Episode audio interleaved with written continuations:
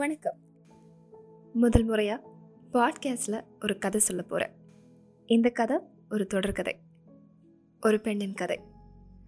கதையும் கதாபாத்திரத்தையும் நீங்கள் நல்லா உணரணும் அப்படின்னா கண்ணை மூடிக்கிட்டு இந்த கதையை கேட்க ஆரம்பிங்க.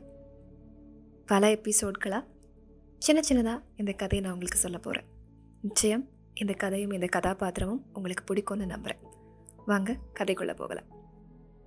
நம்ம கதையின் நாயகி பேர் பார்கவி. வடநாட்டு பெண்ணுடைய நிறம். பார்க்குறதுக்கு மூக்கு முடியுமா? லட்சணமாக இருப்பாள் அஞ்சு புள்ளி நாலடி உயரம். அதிக எடையும் கிடையாது அதிக உள்ளியும் கிடையாது. அவள் உயரத்துக்கு ஏற்ற இடையில அழகான பெண். இது பத்தாதுன்னு பார்க்குறவங்களில் சில பேர் உனக்கு என்னம்மா பார்கவி? நீ இருக்கிற அழகுக்கும் லட்சணத்துக்கும் உன்னை மாப்பிள்ளை வீட்டில் இருந்தே நல்லா நகை போட்டு கல்யாணம் பண்ணிட்டு போவாங்க. இப்படியும் சொல்லுவாங்க. அப்பா அம்மா ரெண்டு தங்கைன்னு ஒரு சின்ன மிடில் கிளாஸ் குடும்பத்தை சேர்ந்தவ. இதனாலேயும் என்னமோ பெரிய கனவோ லட்சியமோ அவளுக்கு கிடையாது. ஏன்னா அவள் பெற்றவங்களும் அவகிட்ட பதிமூணு வயசுலேருந்து சொல்கிறது கல்யாணம் ஆனால் உனக்கு நல்லா இருக்கும்.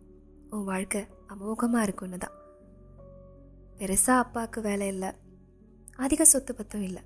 அதனால் கேட்ட எல்லாம் அவரால் வாங்கி கொடுக்க முடியாது. அவளுக்கும் இந்த காரணங்கள்னாலேயே கல்யாணங்கிறது ஒரு கனவு வாழ்க்கையாகவே போச்சு.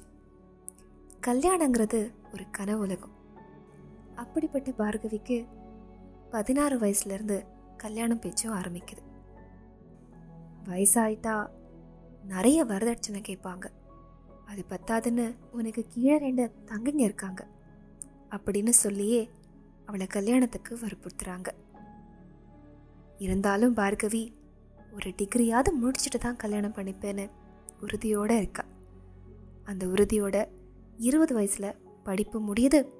படிப்பு முடித்த மூணாவது மாதம் கல்யாணமும் நடக்குது. எல்லா பெண்களை போலையும் பல கனவோடையும் பல ஆசைகளோடையும் பல எதிர்பார்ப்பையும் மனசில் சுமந்துக்கிட்டு அந்த கல்யாண வாழ்க்கைக்குள்ள அடி எடுத்து வைக்கிறான். இப்போ பார்கவிக்கு கல்யாணம் ஆகி எட்டு வருஷம் ஆச்சு. கையில் நாலு வயசில் ஒரு குழந்தையும் இருக்குது ஆனால் அவள் இப்போ நிற்கிறது செஷன்ஸ் கோர்ட் வாசலில் டைவர்ஸ் கேட்டு கல்யாண வாழ்க்கை தான் எல்லாம். கல்யாணம் ஆனால் எல்லாம் கிடச்சிரும். கணவன் குழந்தை. இதுதான் வாழ்க்கை. இப்படி நினச்ச பார்கவி எதுக்கு இந்த முடிவு எடுக்கணும்? அவள் வாழ்க்கையில் என்ன நடந்துச்சு? அப்படியே இருந்தாலும் எட்டு வருஷம் வரைக்கும் அவன் ஏன் சும்மா இருந்தா? எட்டு வருஷத்துக்கு அப்புறம் இந்த முடிவை அவன் ஏன் எடுக்கணும்? இதை அடுத்த பாட்காஸ்டில் தெரிஞ்சுக்கலாம். இது பாவக்கதைகள். நான் உங்கள் நிவேதா.